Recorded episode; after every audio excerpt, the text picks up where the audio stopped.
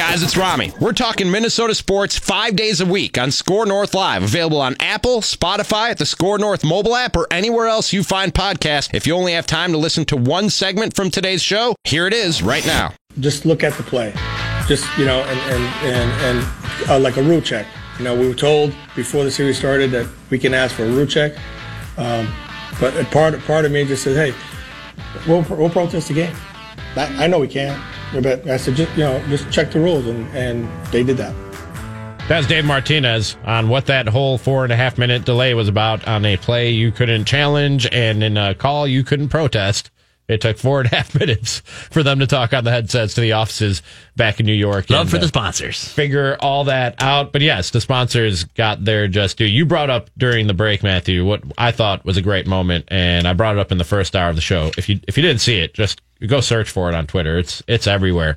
Juan Soto and him staring down Justin Verlander and basically through facial expressions tell him, I know what's coming next. I'm going to crush it, and then I'm going to hand my bat to the first base coach on my way around the bases. I thought that Juan Soto baited Justin Verlander into throwing the same pitch again because it was a high inside fastball. And this is where baseball can be truly great is when you're really focused on it. You're really watching close. It's intense. It's not, you know, the fifth starter versus the fourth starter with juiced baseballs. And you're like, okay, is this game against Kansas City over yet?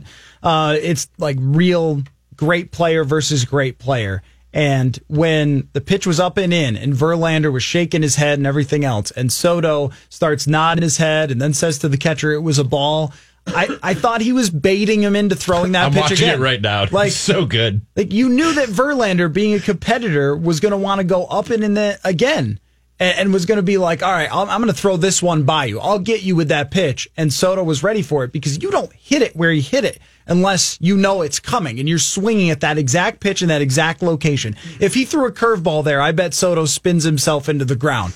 But instead, he was thinking up and in fastball. He's going to throw it again, and I'm going to hit it the bleep out. And man, did he! He is fun to watch work at bats. He works at bats like Miguel Cabrera in his prime, and the kid is 21, 21. years old. 651 646 8255 if you want to get in on SKOR North Live. Pat in Golden Valley dialed that. Now he's on the airs. What's up, Pat?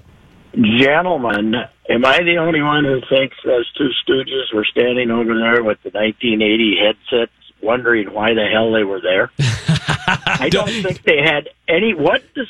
First of all, nobody answered right when they first called, according to AJ Hinch. really, really, I didn't there. see that. Yes, according to AJ Hinch, nobody was there. That's why it took longer. Because uh, Alan Porter was out having a pizza or something. Because he didn't think there was going to be any replay, and they had what? What? There's a whole explanation of we were trying to find out if it was protestable. Pat. It's the dumbest thing I've ever heard. That's an absolute cover your bases thing. They got they tried to get their story straight when somebody reminded Joe Torre that you can't review this thing. First segment, I said there was some. I I intimated that there's some boardroom there where a couple of pointy hair executives sat down yes. and said the only controversy that comes up in this World Series. Let's make sure we get a little love for the sponsors on the screen if we can. Four and a half minutes would be great. No, I think that they were embarrassed by the call. By the way, the the umpire was right. He ran outside of the baseline. The only time he moved over was the last step. He's, yep. You you got to be in there after 50 feet. Basically, you got to be off the baseline by 50 feet. He was never on the grass, but he was running inside. So the call was right. Yeah. Call him out and don't get on with the ball game. What the if you want to protest, Joe Torre's standing there sitting right there. He just says you can't protest, okay? It's it's overturned. And that's what Trea Turner was ball. saying. He was saying, "Ask Joe Torre. He's sitting right there. I see him. Why is he hiding?"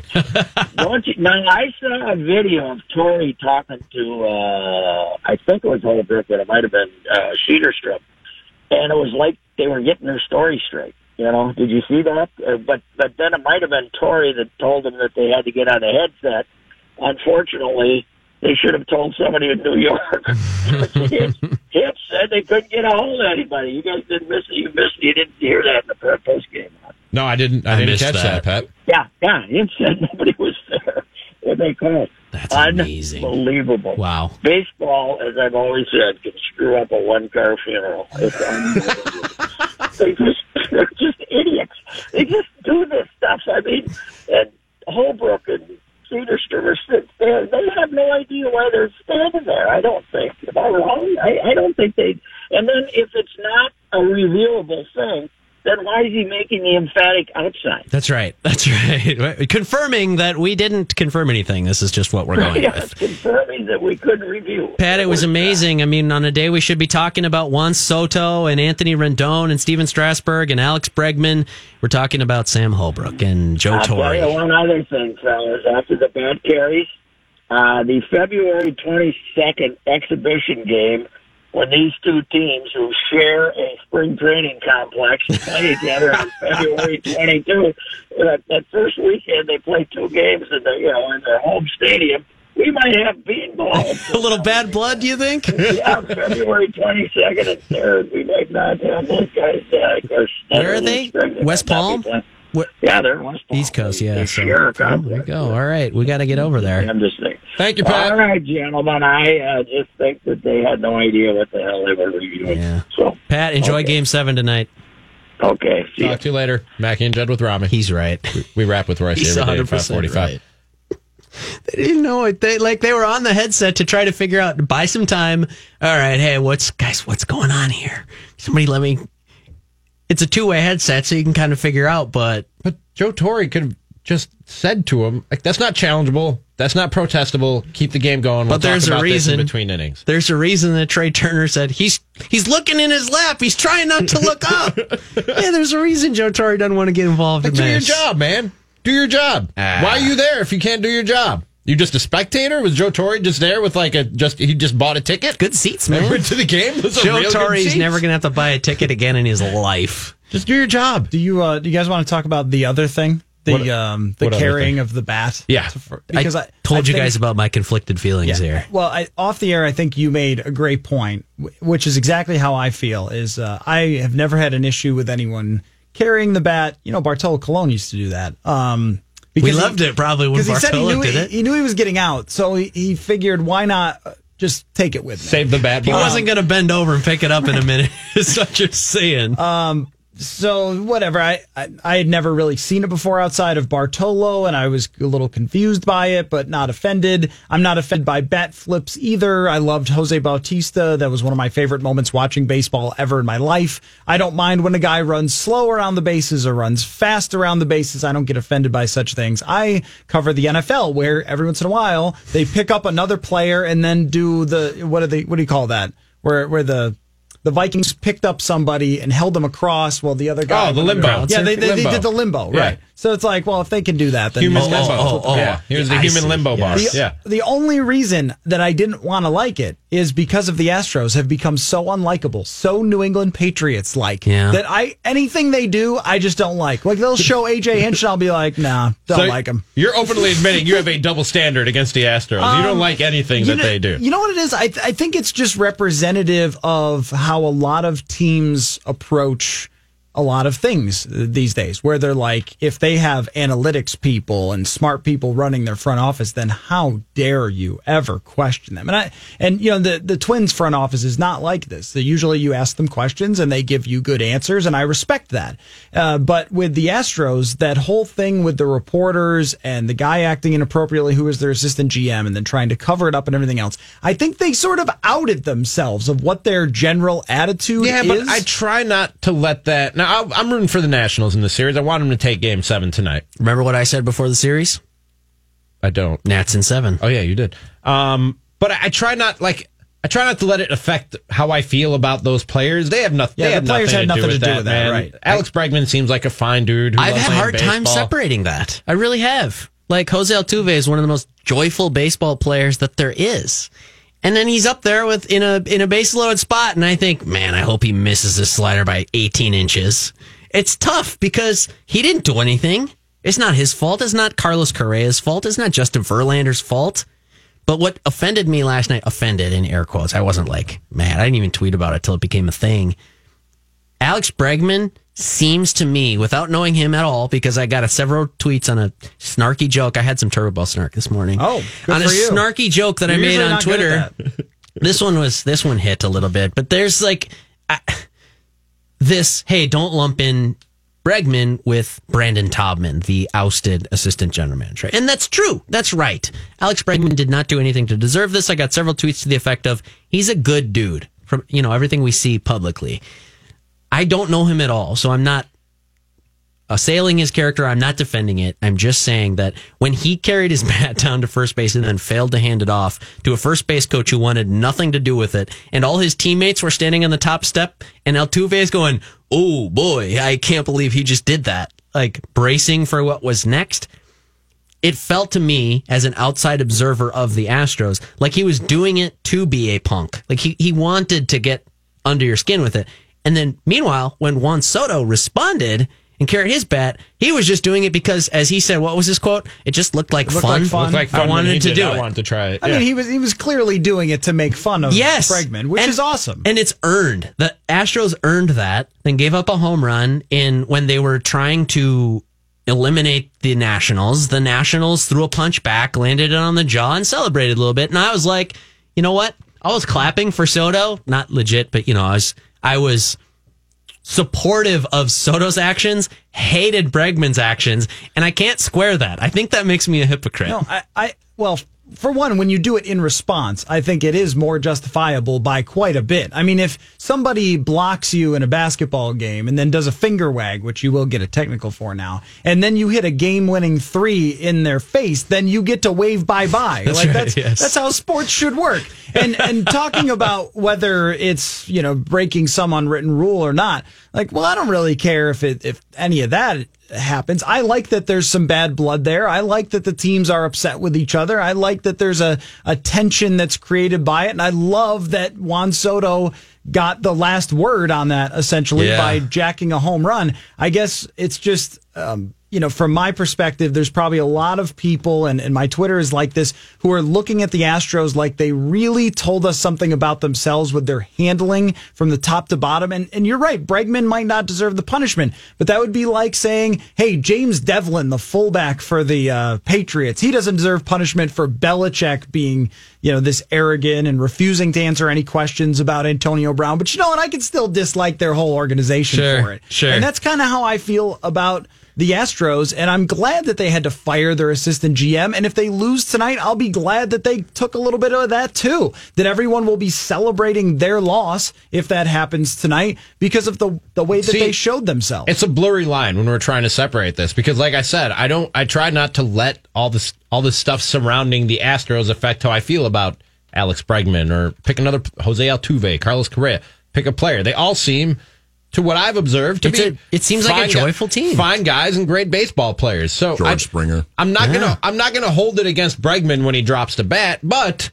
I don't, or when he carries the bat to first base, I don't want to see him win the World Series because those same guys who handled those situations you're talking about, Matthew, as poorly as you can handle those situations, they're going to get the hoist that trophy too. and a bonus check. So ultimately, Yeah, the end yeah. result, I want it to be the Nationals winning, so those guys don't get that joy and that success. But in an instance like we saw last night, I'm not going to watch Bregman carry the bat down to first base and change what I've always said about being okay with guys pimping home runs in the various ways that they pimp home runs. I think I'm a little bit of a hypocrite. I'm good with Bregman doing it, just like I'm good with anybody else doing it. You guys know the long-standing feud between Bregman and Trevor Bauer?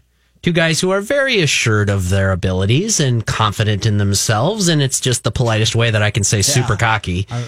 Both of those guys are talented and cocky, and to an extent, maybe have to be to reach that level.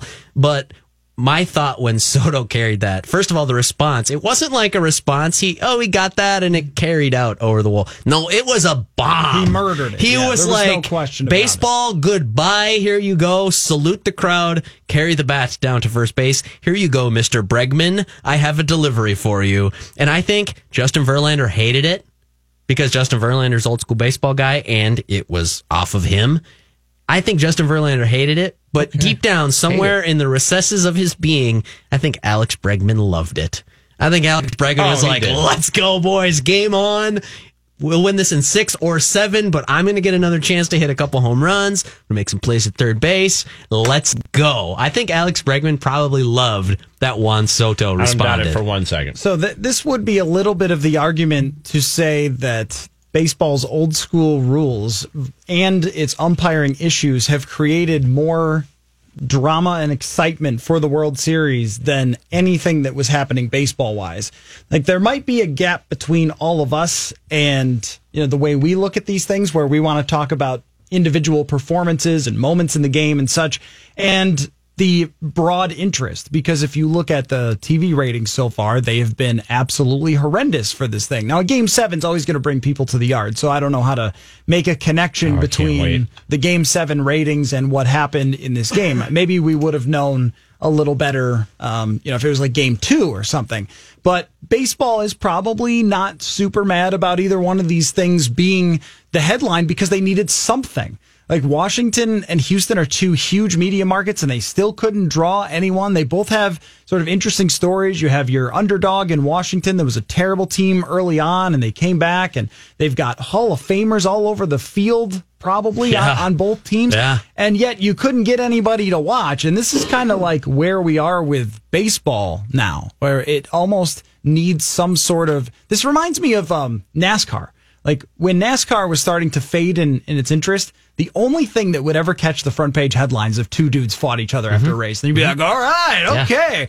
They, they're mad. They want to fight each other. Let's- Tony let's Stewart watch. gets into it with Yeah. somebody. Yeah, Yeah, that, that was exactly the. uh, And it's, I mean, it's not a great model, honestly. Like, it's, it, it just this this to me that the most interesting um, conversations we've had through this entire World Series, like the World Series, is hey, should the guy have carried his bat to first base? Like that's kind of not great for you, baseball. We might need a, an alternate broadcast too with a little bit younger skewing broadcasters. You hate Smoltz. No, I don't hate Smoltz. You hate Smoltz. I, think- don't think Smoltz is good for the game with my generation. I think John Smoltz, when he's just analyzing baseball, when like when he's telling you what a pitcher is thinking or expecting, what a hitter is thinking or expecting, breaking down a play and what happened on the field, he's really good. He just goes off on the tangent of what's wrong with baseball nowadays too often for my liking. Like I'm trying to enjoy the game, dude. Don't tell me why it's not good. Yeah, that's not what you're there for. That's exactly the opposite of your job. And imagine if the biggest marketing opportunity that you'll have this year, Major League Baseball, Game Seven of the World Series, if then some of the broadcast time is spent tonight being like, ah, this sport's not as. You're a first time viewer, or like lukewarm. You're 18 years old. You're finding yourself who you're going to be as a person, and you're like, yeah, I, I like sports, but I don't know. I got a, I got a job now. I got things like eh. lean into this tonight, see it. And this is a marketing opportunity for Major League Baseball that they're just frankly not very good at You know, capitalizing. you know what on. made me sigh out loud last night from John Smoltz watching that game? When Rendon, and a great piece of hitting by Rendon in the first inning to just slap that thing through, Oh, yeah. through a big hole at second Yeah. base. And John Smoltz, who's small ball guy, you should lay down a bunt. You should know how to beat the shift. You know, I bet the uh, exit velocity didn't even register on that one, but it's still worth a run. Just shut up, dude. Just shut up. Just say great piece of hitting. Just slapped it through the right side of the field. Like you're not, nobody asked. No, also a great piece of hitting. Juan Soto hitting a baseball to the moon. That was a great piece. Yeah, of that was a pretty good piece of hitting, So and the exit velocity registered on that. think it was like 114. That was pretty. That went out of there pretty fast.